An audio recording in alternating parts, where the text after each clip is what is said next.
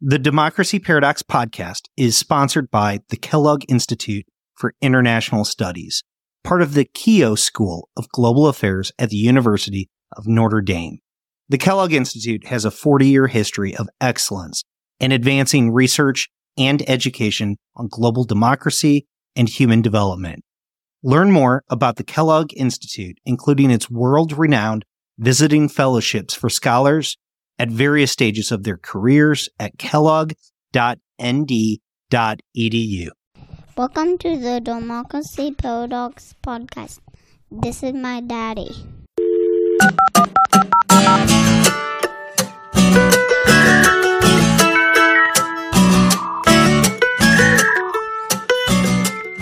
My name is Justin Kempf, and I am your host as we explore the democracy paradox. Today's guests are Agnes Cornell and Sven Erik Skaaning. Along with Jorgen Moller, they are the authors of Democratic Stability in an Age of Crisis, Reassessing the Interwar Period. I first came across their research a few years ago in the Journal of Democracy. It was refreshing to examine an often overlooked historical era through the lens of comparative politics. Historians are often drawn to large, significant events like the World Wars, but democracy scholars examine the interwar period to find parallels to modern events. As the authors write, the ghost of the interwar period makes an appearance whenever the possibility of democratic backsliding is mentioned. But what makes their work interesting is the authors find that the real lesson of this era is the remarkable stability of many democracies during this period of crisis. Well, thanks for joining me today. Uh, thanks for joining me, Erik and uh, Agnes. Yeah, thank you. All right, glad you guys were able to be here. I want to start out with just a basic question about your book. Can you explain the importance of the interwar period and why democracy scholars are oftentimes drawn to this historical era? Yeah, if I uh, start out, uh, the interwar period is, uh, you know, the time between the First World War and the Second World War, around 1919 to 1939, has drawn a lot of interest uh, because it was there was so much going on in this period. We saw a lot of regime changes, uh, first mostly in the direction to democracy, and later on mostly in the direction uh, to autocracy. We had the kind of major fights between opposing ideologies, fascism and communism, and kind of liberalism and, and democracy uh, kind of squeezed in the middle.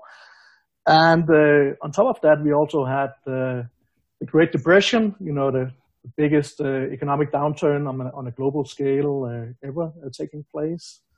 And all of this kind of leading up to the Second World War, uh, which is the war in the world where most people uh, died. Uh, so this is really a, a, period where it was kind of a high stake uh, politics uh, all over the place, both on international level, uh, global level, and, and for most countries in the world were affected in one way or the other. And especially, you know, thinking of democracy, there was a lot going on. We could also add that uh, we had uh, very, there are very famous examples of, of um, experiences with democracy, like the Weimar Republic and the Spanish Republic and uh, so on, that that also are very well known. And I think that is also one thing that that catch the attention of many, that they know quite a lot about the interwar experiences of democracy, yeah, at least from some, some of some, of the uh, most well-known dictators uh, in the world, uh, like Mussolini, Stalin, and Hitler, were all uh, kind of ruled their countries in the interwar period. Yeah. Now, your book, your title uh, calls for reassessment of this period. Obviously, people talk about the interwar period often. They draw comparisons to it and parallels to different time periods. What are some of the common uh, misconceptions about democracies in these years? Yeah, uh, if I if I start on this question, then um, I think I think the most common misconception that we try to address in the book is that there has been too much emphasis on those democracies that broke down. And that is exactly those famous examples that we mentioned in the question before, right? That uh, instead of uh, focusing on those many uh, democracies that actually survived the period, uh, these many scholars tend, when they make analogies, analogies to, to the, the modern era, to compare with democracies uh, that were very different from what we have today in established democracies instead of comparing with those country those democracies that were much more established during this period as well and survived. Yeah and, and to add to that it's also our impression and we find support for that in our analysis uh, that the, the, generally held uh, impression that economic crisis was the kind of main determinant uh, undermining democracy in the interwar period uh, that has been kind of exaggerated the impact of, of this uh, this factor. You say there are kind of many other factors that uh, are, are, relevant and emphasize that also the democracies that survived were hit by economic crisis, but still they managed to survive. And, and how was was that possible? I find that's interesting because it it parallels our current experience where democracy survived through the Great Recession very effectively. We didn't have democracy decline or breakdown because of the Great Recession. But at the same time, we're now facing um, a very challenging period for democracy that has extended past the point of, of really economic rebound. I mean, now we're dealing with the pandemic, but the the recession itself didn't cause a lot of these issues. Do you feel that some of these countries had issues before the financial crises and the uh, Great Depression that were just exposed during this time period?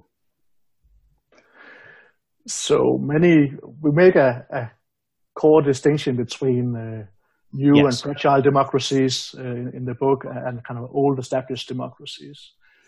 And the kind of new democracies were in most cases very weak and kind of problem ridden uh, in, in many ways. Uh, so it's, so financial and economic crisis uh, was one thing that, that hit them, but also the kind of misadministration, so a really bad state apparatus, uh, full of corruption, uh, uh, low levels of socioeconomic development, kind of low educated level of the, the, general population, a lot of ethnic conflicts in many of these countries, inequality and so on. So uh, in, in general, you could, you could say that uh, it would take very little to topple these new democracies. And many of them fell because of for economic reasons, but many of them fell for other reasons as, as well. Uh, so there was simply a period characterized by a lot of different crises. Uh, so there was uh, yeah, the, the, struggle between these uh, kind of totalitarian uh, ideologies that were appealing to many uh, many people around this time, and then suddenly you see Mussolini coming to power in Italy and Hitler coming to power in, in Germany, which kind of shakes the great power balance at the international level also. And they, out of a sudden, when democracy in the beginning of the interwar period was the kind of the goal for many people in, in these new democracies. Uh, well, they had the chance. They didn't really deliver, uh, maybe on, on many uh, different dimensions. And then now suddenly these kind of alternatives arise that could inspire them to kind of try out new systems and even sometimes also get actual direct support from these uh, dictators to topple their own democracies and, then turn them into different kinds of autocracies. I was interested here. Let's take a step back real quick and talk about your your key finding and the thing that's really important about your work that you try to emphasize is that many democracies were stable and were extraordinarily resilient during this period, especially in the Northwest. Now, you guys look at two different factors that you guys think really kind of brought about that democratic stability. Um, I want to start out with the first one. You guys talk about democratic legacy and the importance of democratic legacy. It reminds me a lot of somebody that you mentioned that you kind of worked with on the book or talked to a little bit, Sheri Berman's work. Um, I thought her book, uh, Dictatorship and Democracy in Europe, I, I felt that that was the whole point of the book, was that as democracies, as countries have experience with democracy over time, even a failed period will help establish some of those legacies. Eh, talk a little bit about the importance of democratic legacies for those countries that succeeded. Yeah. Was, Agnes, you want to go? Sorry about that. Go no, ahead. No, I mean, uh, no. Um, I think what we what we what we emphasize emphasize a lot when it comes to democratic legacy is that an experience of competition actually breeds uh, trust between the uh, the opposition and the incumbent or the different uh, uh parties in in the political system and uh, that is really important because uh, uh, if one, I mean, the, the main problem that we start out uh, when we write about um, how democracy survive is actually to to have uh, to get compliance with the democratic system, and to get compliance, you need the losers in elections to actually accept defeat and they won't accept defeat if they cannot trust the the other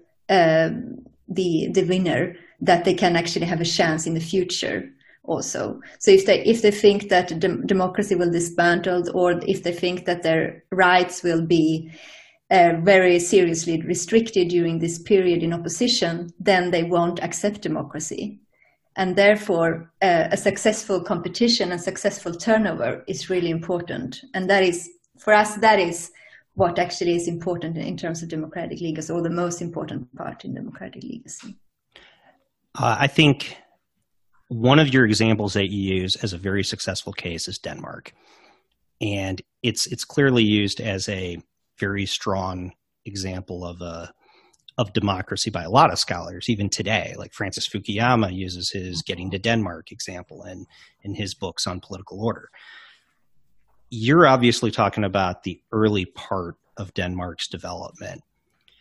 You mentioned that the full democratization doesn't happen until 1903, but I went back to your article and you emphasize how Denmark has a tradition that goes much much beyond that, going all the way back to, I think it was 1849. Can you talk a little bit about um, that experience and what was important to establish the democratic legacy in a country like Denmark? Um, Erik, I, am getting the impression that you've got a good. Yeah, yeah. So yeah, yeah. As, as, as the Dane among oh. the two of us, uh, Agnes being from Sweden, uh, I'll take this uh, question. So, um, what is uh, special about Denmark is that uh, in, in 1849, as you mentioned yourself, uh, you, were, you, had a transition from uh, an absolutist monarchy into a more constitutional monarchy. So with a, with a parliament, uh, two-chamber parliament, uh, actually a, a, very broad suffrage, uh, a great majority actually of, of adult men were, were allowed to, to vote. the thing missing to be fully democratic were kind of two things: uh, kind of full universal suffrage. You know, women were excluded, uh, and and some other some minor groups uh, in addition to that. And the second dimension was the parliamentary principle, which is that the government was still appointed by the king, so it's not formally accountable to to the majority in, in parliament. So that is actually the change that was made in 1901, but, but democratized kind of a further step. But these are about the formal rules. Uh, but what is more important in the Danish case is what happened uh, after 1849 and until uh, the interwar period. We had this uh, massive uh, emergence of uh, strong civil society organizations. So the peasants mobilized and they created kind of dietaries and slaughteries and all kinds of different things in these cooperatives, which are are well known in, in, in around the, the world. And later on, the, the working class did the same thing. Uh, so uh, creating all kinds of uh, uh, civil society organizations, and they were allowed to. They were not repressed by the by the censor and, and, and by the government. And the special thing uh, about Denmark, if you compare it to, to Germany, for example, because Germany is all often emphasized as a case that had a really strong uh, civil society also. So why is it this possible that Germany had a strong civil society, but despite that, uh, they turned uh, undemocratic uh, and even kind of one of the worst cases uh, in the in the interwar period with Hitler's takeover of power and the Nazi regime and all that. So a major difference between Denmark and Germany is that uh, the Danish civil society organizations had um, stronger ties to the old established parties that were democratically oriented. So they are more kind of uh, for themselves in the German case and, and, more had stronger ties in the Danish case. Uh, and another uh, difference was that uh, among the civil society organizations uh, that were not affiliated with particular parties, but were still strong and played an important uh, role as interest organizations, they were to a far greater extent uh, cutting across different social groups and different party affiliations and so on in the Danish case. So basically, by being involved in civil society organizations, Danes uh, both uh, learned democratic practices. So how does it work with these kind of uh, mini uh, polities uh, to organize uh, well elections? They mostly had elected leaderships. These organizations be open to debates and so on, and to have face counter arguments. but last and not least, to be tolerant towards uh, other groups because you would meet every week in, in this or, that uh, occasion in, in different organizations and so on, and, and, and, finding out that your political opponent can also be a, a nice human being that should be allowed to, to have a voice in, in public affairs. That that reminds me a lot of uh, a book I read called "The Sources of Democratic Consolidation," where uh, the author is talking about the Spanish case, both in terms of the interwar period, and then goes on to talk about the uh, about eventual um, Spanish democratization, and he continues to refer to an um, a, an idea of democracy with whom, the idea that you need to actually have a sense of hey, I'm comfortable working with these people, which uh, before Franco, there was a lot of tension between the right and the left, but after after Franco's death, they kind of they were able to be reconciled and they were able to be okay with losing those elections. So that that definitely kind of reminds me of that idea. One of the things that I found was interesting that you continue to emphasize is the idea of party systems, not just the idea of a strong party. Um, not just party institutionalization, but party system institutionalization. Um, Agnes, do you want to talk a little bit about the importance of the party system institutionalization and its com- its importance to combine with that civil society aspect? Yeah, I mean, uh, it's really comfortable then to talk a little bit about the Uruguayan Uruguayan case, maybe in in this regard. I think uh, because um, I think that what we try to write out and that in that case is actually what the absence of civil society, uh, strong civil society can make, but also how strong political a strong political party system actually reinforce democracy at least for some time, uh, since the parties, the big, uh, the two big parties. Um, the Blancos and the Colorados in, in Uruguay, they actually managed to share power for a considerable time uh, time. And they had to they had to com- they were quite equally big uh, so they actually had to compete and they had to share power uh, between themselves. And that actually worked as a check. So they checked each other in terms of upholding the democratic system. But once they actually once the crisis hit uh, the system didn't really manage to handle the crisis. And then also the parties decided among themselves to um, disband democracy. And then there were no civil society there to actually protect or defend, defend democracy. Because even, even in the face of a coup, the trade unions that were the only uh, like stronger civil society that existed in Uruguay in that time, they didn't really, they couldn't even unite among themselves uh, to confront the coup. So that is a really quite, uh, I think, strong example of how strong parties are important in terms of checking each other in the competition uh, but that uh, there is also a need for, for links to civil society to defend democracy because the, if I mean they can also cooperate the political parties among themselves. Hmm. Um, yeah. Yeah. I was really interested. Oh, go ahead, Erik. Uh, sorry, it's just to to briefly uh-huh. follow up. So one of the f- important things, uh, so not only about the individual parties, but the party system as such, is that if you to a large extent have the same parties competing uh, round after round, uh, then they get into, get into this iter- iterative uh, process of negotiations and competition and so on. So basically, you you know your opponents and so on. So if you won the last election and you kind of behaved when in power, uh, then your opponents uh, have the impression, well, uh, you, that's okay, and we should probably also leave you alone at least, not repress you when we get to power in the next round and so on. If the if it's just uh, all a mess with the parties, new parties emerging all the time, and, and so on, there's no kind of uh, baseline for collaboration and, and, compromises. So it gets a lot easier if, if people know each other. Uh, and uh, and of course, another thing that is important is to kind of to what extent that these different parties are rooted in society. So do they have uh, kind of large member bases? Do they have local branches and, and, and so on? And that's where you get the ties and connections with many civil society organizations uh, going. Now, one of the things I came across when I was going back to some of the literature that I've read on the interwar period was a discussion about differences between countries that had two party systems versus multi party systems. Did you find any difference in terms of how those countries, like the party systems, actually functioned in terms of enhancing or strengthening democracy between a two party system versus a multi party system?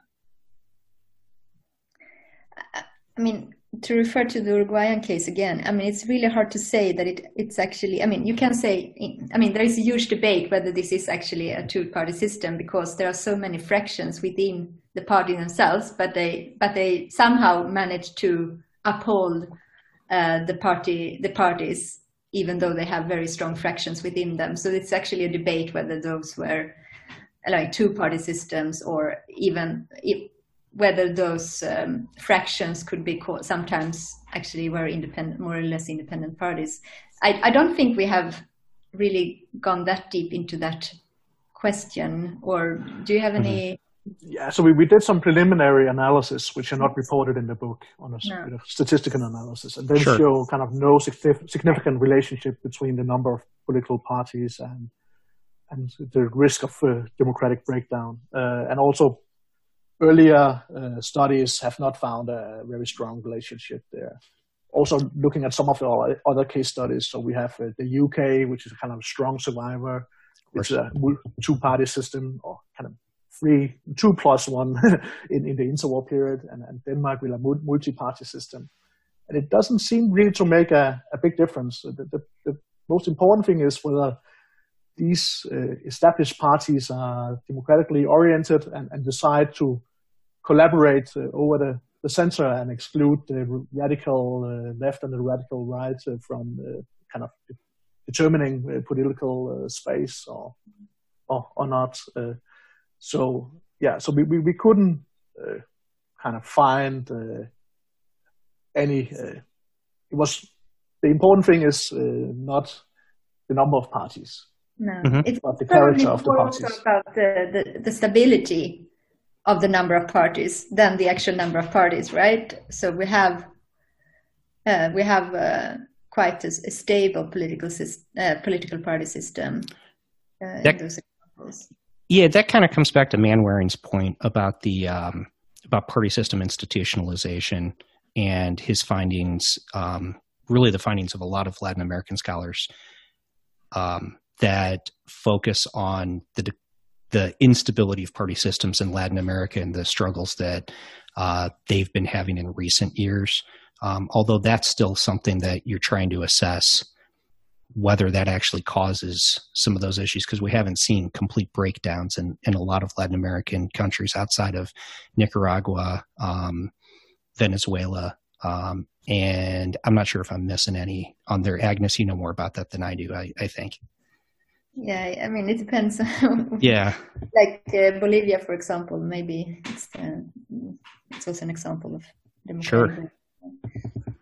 Now, to to kind of get back um, in terms of the idea of democracy, it's difficult to talk about parallels between the interwar period and today because we're talking about very different senses of democracy. Because obviously, you didn't have women's right to vote in a lot of places. The United States, for instance, didn't allow uh, African American. Well, technically, you did, but in reality, you didn't allow expansive suffrage obviously like today the sense of what we think of as democracy is very different than what we thought of back then now to kind of work through that you guys used a um, more joseph schumpeter's more uh, minimal definition of democracy do you think does does the way that we think of democracy today have any impact in terms of how we would kind of assess democratic survival or do you think that the lessons of the interwar period in terms of the stability of democracy still stand? So uh, I, I, think uh, the, the, general conf- conclusion still still stands. Uh, so our choice of this kind of minimum definition of, of democracy, uh, which is basically focused on uh, genuine political competition, was mainly based uh, on yeah, to be sensitive to the historical context where you didn't have universal suffrage and you maybe didn't have full respect for, for various uh, civil liberties in, in, those years. And, but, and to, uh, j- just to be fair, I think you guys yeah. are right in doing that because it'd be yeah, difficult to do a more intensive sense of democracy with today's standards during that period. Mm-hmm. Yeah, but uh, having that, having said that, uh, I think from a uh, normative point of view, we, we totally agree that a more comprehensive understanding of democracy, including also civil liberties and, and universal suffrage, is, is, is superior. At, uh, but uh, if we consider, so is it, so if our understanding of democracy today is more demanding, uh, would that make democracy more fragile? I don't think so, uh, for a couple of uh, reasons. one reason would be that if people think that also universal suffrage is important, and universal or civil liberties are also important. Why would they then kind of try to refuse democracy and, and kind of not fight for democracy? So even it gets even more important to, kind of support not only competition but more democratic rights. Uh, I think a borderline case uh, could be the rule of law, which is a, kind of a core component of liberal democracy. Uh, but there would be some even some scholars, but also uh, parts of the pop- uh, uh, population uh, that would think that maybe some version of autocracy is better to uphold the rule of law than democracy because they, they wouldn't be myopic. They would kind of be kind of long term uh, interested in, uh, in, growth, for example, and and so on. But I think it's, it's, it's both empirically and normatively. I think it's uh, this argument rests on a, on a shaky ground. Uh, so there are very very few examples of dictatorships that actually kind of uh, uphold uh, the rule of law and strengthen the, the rule of law. Uh, it's probably more an kind of an iter- iterative process going on where different groups in society push to establish better state apparatus and reduce corruption. Uh, and the, when that happens, then the population uh, gets more satisfied and probably tends to kind of confirm the system that is already in place and, and, so on. You come into a kind of a virtuous circle, whereas in other places you are stuck in a kind of a vicious uh, circle where kind of all bad things just tend to reinforce each other. I, I think uh, regarding expectations, it's it's um, and I think the expectations that, that are dangerous to democracy today and also that were dangerous in the interwar period, it was also probably that people, if they expect things that don't, don't come necessarily together with democracy, like immediately improved uh, policies of some kind, like education or economic development, or if they expect that those things come comes as a result of having a democratic system, then that could be like putting too high expectations on the democratic political system. And that is something that is discussed quite a lot, I think, and, and that is important. But it's not about demands of like a higher quality of democracy, and mm-hmm. it's related to the expectations about that, but more about other outcomes that are not necessarily immediately at least related to democracy and will not result immediately as a result i mean in, in new democracies that might may have a lot of other problems and so on so. Now of course we have seen a decline of rule of law in countries such as poland hungary and many are arguing right now within the united states uh, especially with the upcoming election that's going on. Now one of the the kind of concerns in terms of a lot of democracy literature that's kind of blurred the line between hey what is a democracy versus what is not is the idea of election laws themselves. You can have the presence of an election that's even competitive according to steven levitsky and lucan way um, yet still have something that is not completely a free election or a fair election so that they call it competitive authoritarianism I guess the question that I've got is using a minimal definition of democracy, it, like is is the stability of democracy just enough that it might delve into competitive authoritarianism, or would you say that the strength of democracy is strong enough that within most countries that will find a way to avoid falling into that vicious cycle that I think Erik was describing before?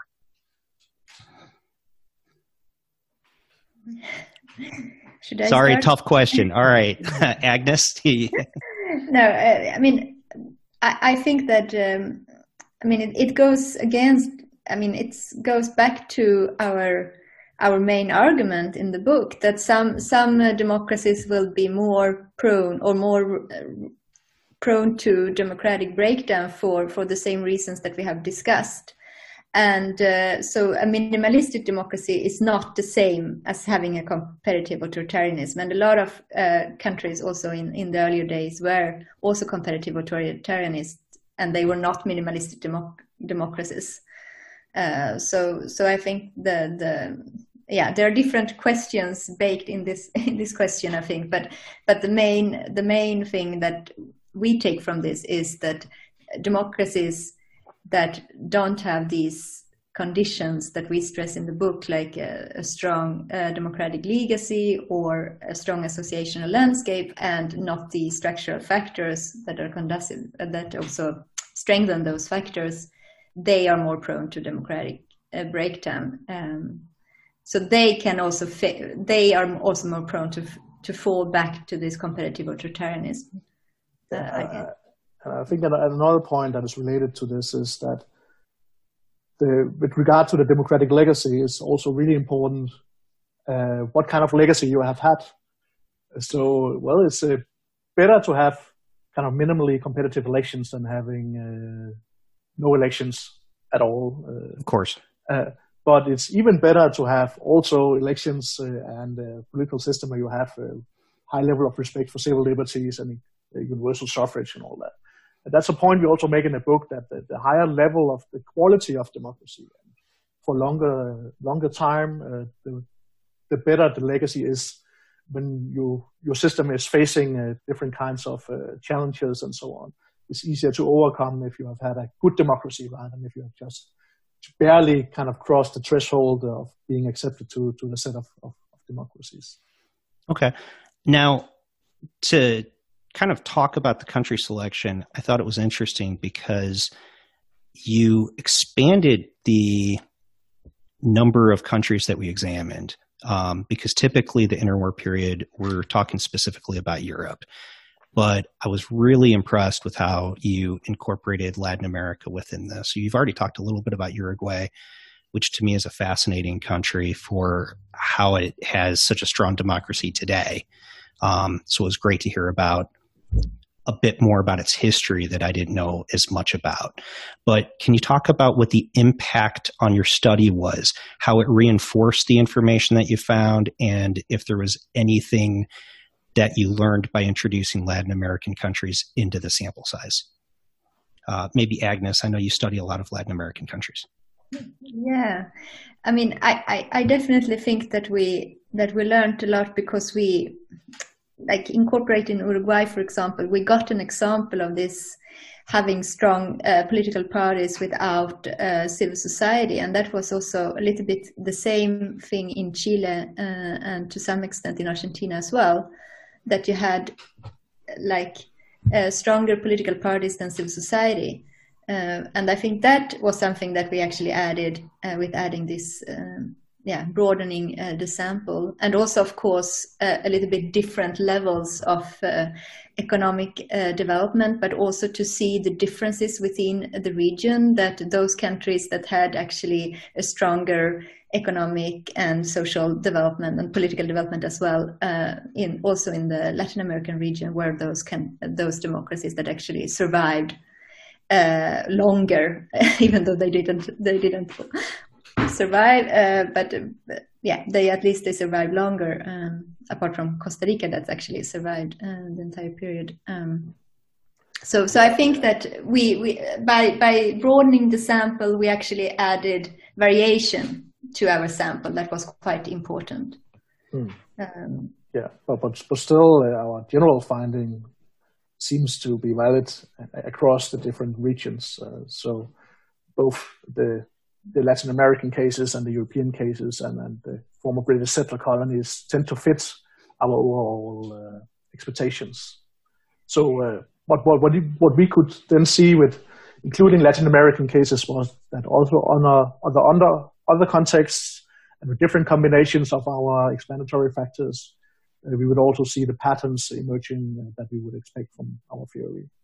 I thought that was Oh, go ahead, Agnes. No, yeah. What what is also really interesting, I think, is to see how international the interwar period was, right? To see how the communists, uh, how the anarchists, uh, the anarchists who fled from Russia, for example, to Uruguay and um, and Argentina were important in creating the trade unions, and also how how other groups were were inspired by the fascists uh, fascists ideologies and so on. So you actually see these patterns of this and also the economic crisis, of course, uh, which also hit uh, Latin America very gravely, right? In the same, so you see that there are a lot of, I mean, the, the age of crisis is also an age of crisis in Latin America. Uh, so that also goes to Svend comments about seeing the same patterns, uh, but also in this like very international world of uh, the interwar period. To kind of double down on this topic, typically in the literature, they emphasize Czechoslovakia and Finland as being strong exceptions because uh, they were on they were outside of that northwest corridor in terms of democracies. You just mentioned that Costa Rica was a country that survived as well uh, during this period. Can you explain what was different about Costa Rica as opposed to the other countries? So, Erik, would you say? Yeah, yeah, I can say a few words on uh, on that. Uh-huh. Uh, because uh, so uh, Costa Rica kind of barely survived, I, I, would say. So it survived on a very low level. So this is one of the cases in the interwar period that just the, the competition was just good enough to qualify for calling it a minimalist, minimalist uh, democracy. And we actually saw it breaking down just after the Second World War in 1948 with a, with a civil war. And only after the Civil War, you really had the conciliation between the different groups uh, in, in, society and had a more more stable uh, society. But uh, still, uh, Costa Rica does fit our explanatory model uh, mm-hmm. because uh, it it has a democratic legacy back to the 1890s, where you had the kind of first turnover. which is one of the kind of clear, I think, how to identify a minimalist democracy. If you have through multi-party elections, you actually have a, a turnover from uh, one party winning elections to another party winning elections. Uh, that's a really strong indicator of, uh, of, uh, of competition. So they had a, a long tradition of, of that they, could draw on. And in relative terms, compared to other Central American cases, uh, the uh, associational landscape, so the strength of the parties, and the strength of civil society organizations, uh, they were much better off than in Honduras and uh, Guatemala and, and, and, other cases like that. What about Czechoslovakia then? That is brought up a lot in the literature. It mm. survived mm-hmm. up until uh, Germany invaded it, and uh, what what was different about that? Because it it's it's now part of Eastern Europe. It is it's divided now into more than one country. Um, and it doesn't necessarily ring as being a um, the strongest democracies today, obviously the Czech Republic or Slovakia. What made it different at that time? Yeah, so Czechoslovakia is a really interesting case, and it, on the one hand, it doesn't really fit our explanatory model because the democracy survived until uh, the, the, Germans uh, German occupation in, in, in 1938. Uh, they didn't really have a strong democratic legacy they could could draw on. They did have a strong civil society organizations, so it was a pretty rich country with a strong working class, uh, other, also other strong groups that uh, were organized. But here, actually, you, you could say that that leadership, you know, uh, important individuals uh, maybe made a, a, a difference. Uh, the president uh, Masaryk, who was a, a university professor, a philosopher, a strong believer in democracy, really saw it as his personal agenda uh, to hold the country together, uh, to uh, uphold uh, respect for democratic rights, and try to make compromises and collaboration uh, between different ethnicities and different uh, social social classes. And maybe if it hadn't been for him, I think that the, the chance or risk of breaking down before German occupation had, had been much higher in, in the Czechoslovakian case. Do you think that elite involvement becomes a band aid though, because it kind of can cover up for civil society? I was looking at an article by um, who was it? Uh, Frank uh, Aarebrot and uh, Sten Berglund. Mm-hmm. And they, it wasn't one you cited, although I know you guys have cited them. Uh, it was called statehood secularization cooptation. They they referred to the idea of a lot of the Eastern European countries today that it was um, here. They say elite co-optation is more dependent upon the political cultures that are emerging now. Um, some of the traditions for elite co-optation in Eastern Europe and the former Soviet Union are in themselves far from democratic. Uh, clientelism, kinship, and corruption are hard to reconcile with democracy, but may nevertheless uh, fulfill a purpose in the progression towards democracy. And they're kind of bringing up the idea that it's it's kind of difficult if the elites are doing all of the work. And they wrote it back in 95, which today you look back and you kind of wonder is that the reason why we're having struggles today within Eastern Europe, parts of it, in terms of democracy? I think com- compared to the interwar period in, in, in the northwestern countries, uh, mm-hmm. that, that the the parties are not as well rooted in in society uh, in, in, kind of the new EU members as they were in, in Denmark, for example, in, in the in the in the interwar period. You have seen a lot of uh, parties emerging and collapsing in in the, these new democracies in Eastern Europe. Uh, so everything has been been in the flux. Uh, so the stability needed to, to have this, uh, you know, getting used to each other and the competition and so on. I think if it hadn't been for the EU and the pressure from the EU to kind of behave well on a, in democratic terms in order to first get access and remain in, in the group, uh, it wouldn't have looked as, as good in, in Eastern Europe. And that's probably what you see now that some of these countries, Poland and Hungary, you mentioned yourself, they have now been admitted full members of the EU, and it's really hard to throw them out or, or, introduce sanctions uh, against them. So maybe now they lead see as a chance uh, to actually mingle uh, and kind of undermine the the rise of the opposition and, and so on.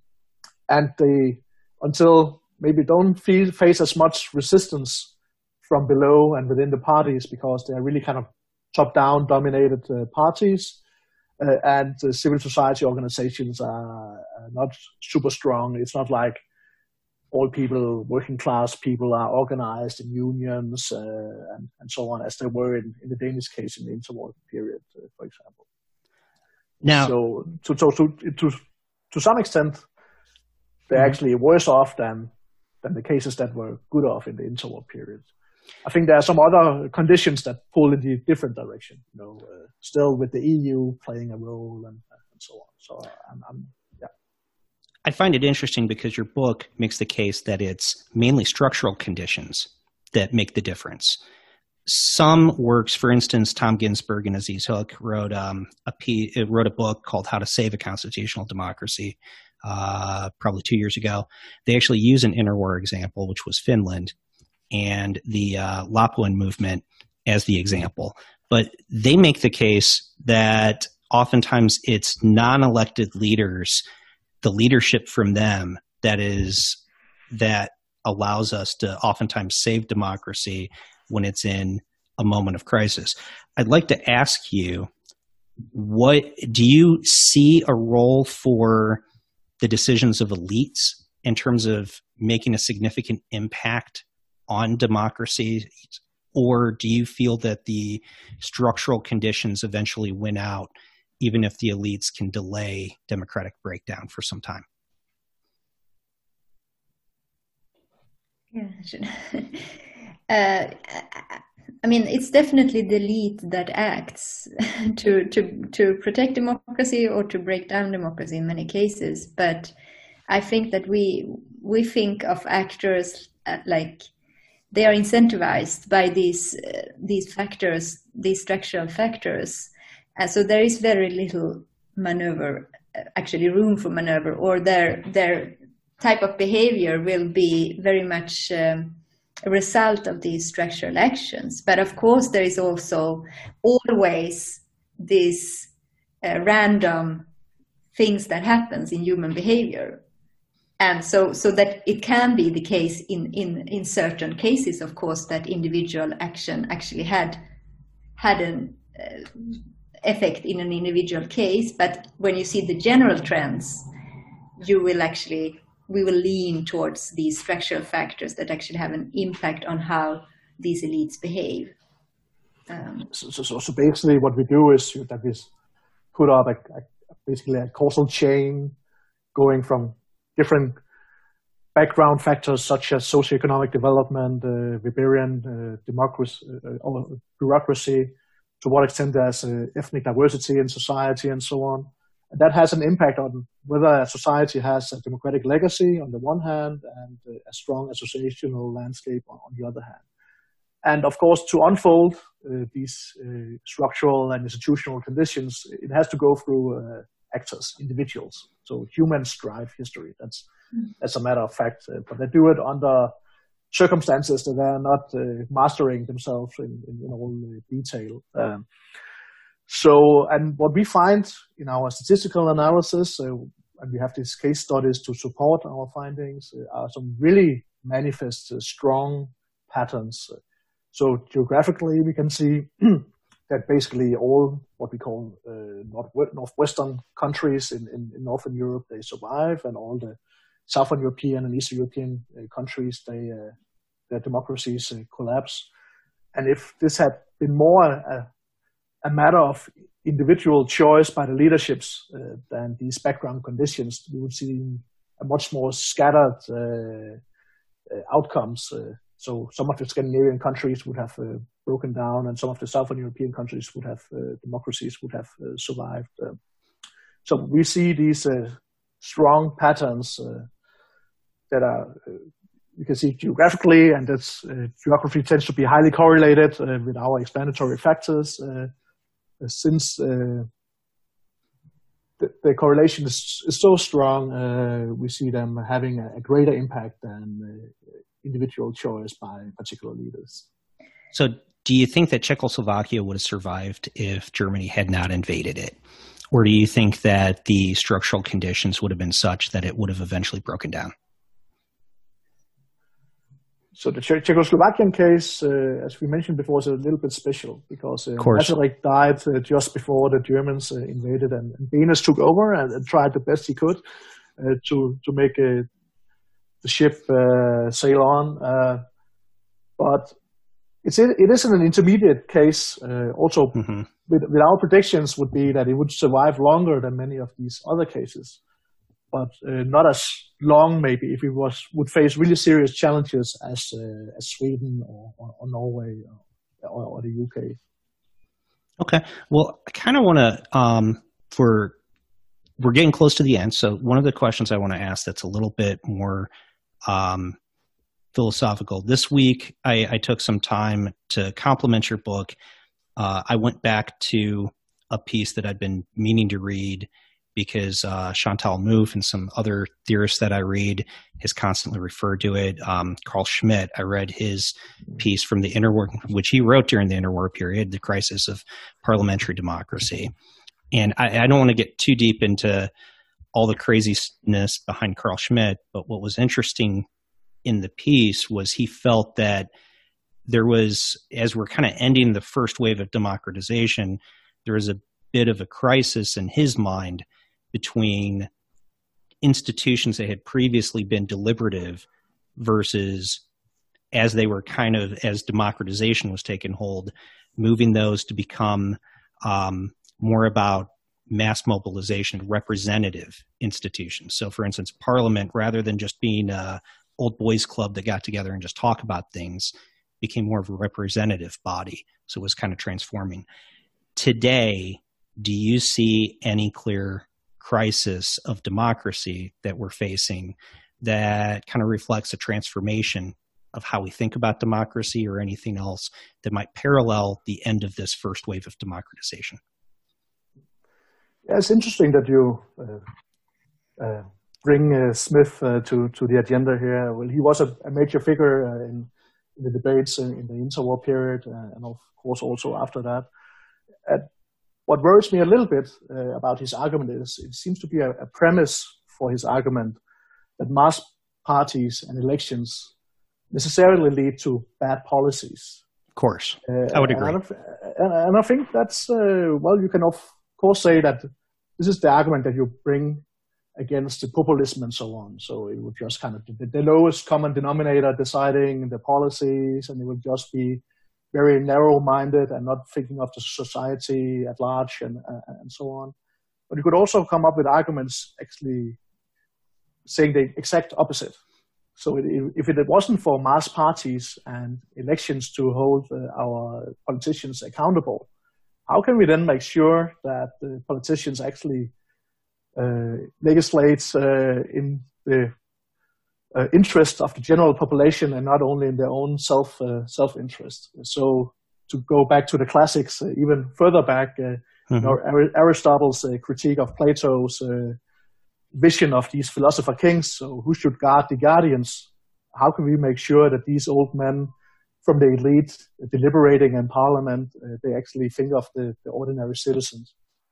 and I think both theoretically and also empirically, there's a lot of uh, to be said that it's in favor of democracy. So only where you have these parties uh, and elections pushing the elite to think of the ordinary citizens, you actually get policies that help uh, developing the broader society rather than the, the opposite.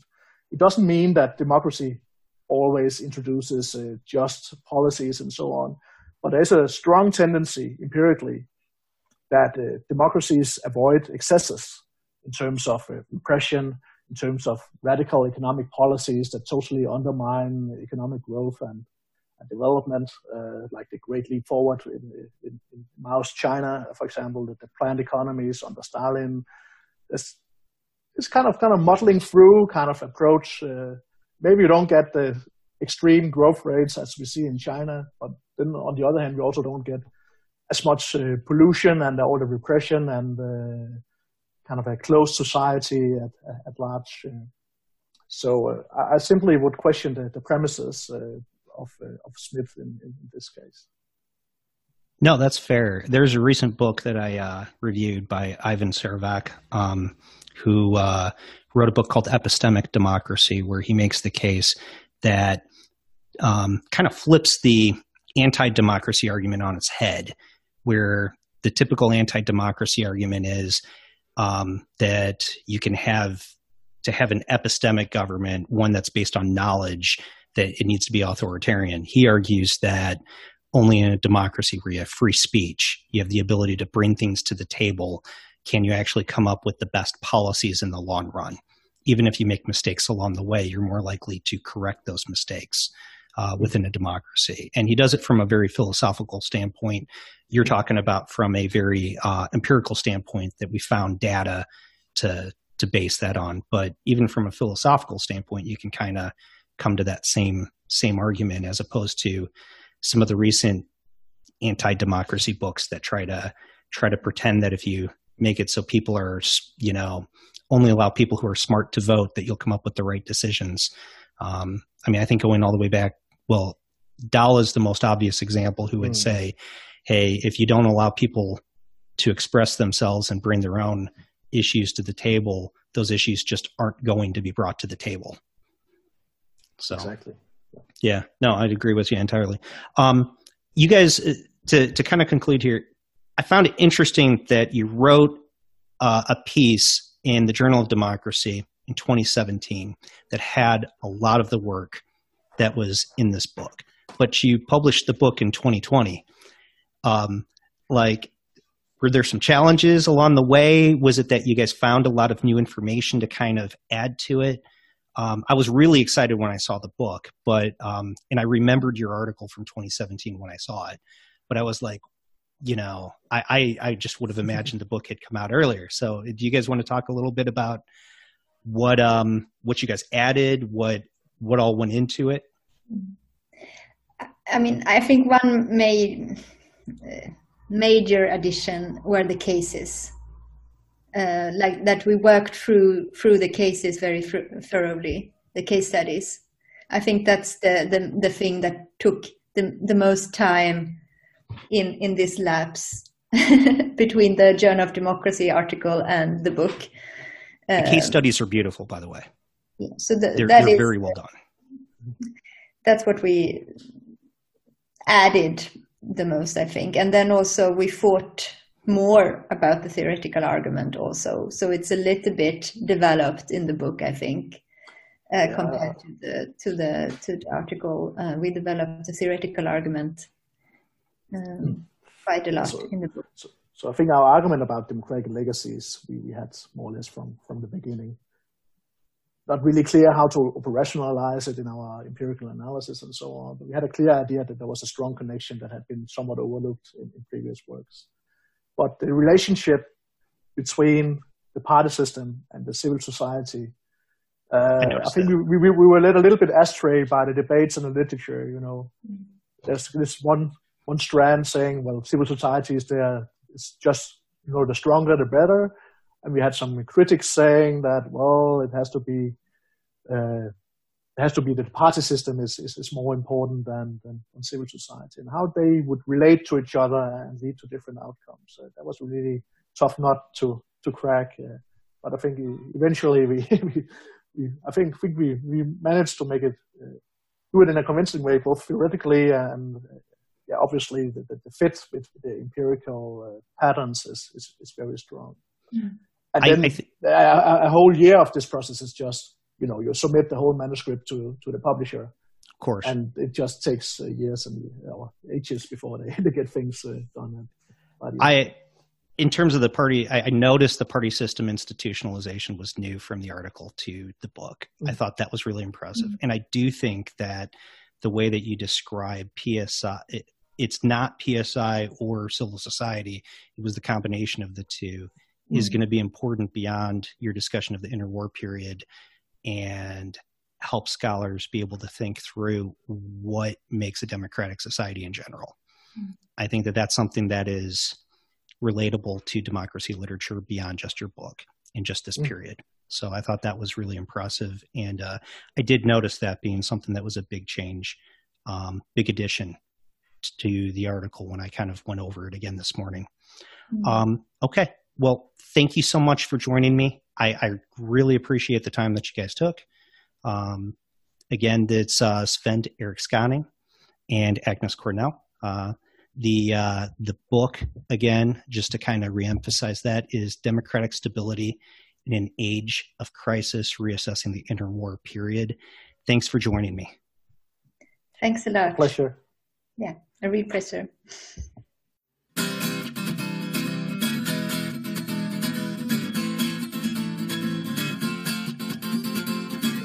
The Democracy Paradox podcast is possible because of the support of many people and institutions. I want to thank the publicity team at Oxford University Press who have made many copies of their recent publications available to me, including this one Democratic Stability in an Age of Crisis Reassessing the Interwar Period. I want to thank Apes of the State for allowing me to use their songs. You can find their music on Spotify or their Bandcamp page. As always, I would not be able to produce these podcasts without the support of my wife, Julie, and the good behavior of my kids. The home of the Democracy Paradox podcast is at www.democracyparadox.com. I also write a blog where I review works of political science. Every week, I write a new review and publish a new podcast, so please subscribe. Thank you for listening.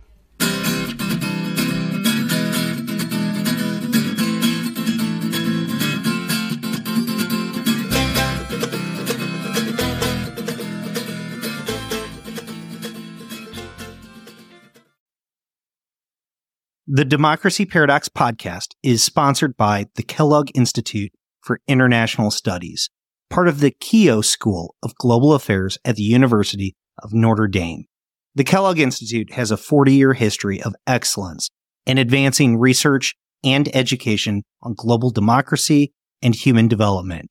Learn more about the Kellogg Institute, including its world renowned visiting fellowships for scholars at various stages of their careers at kellogg.nd.edu.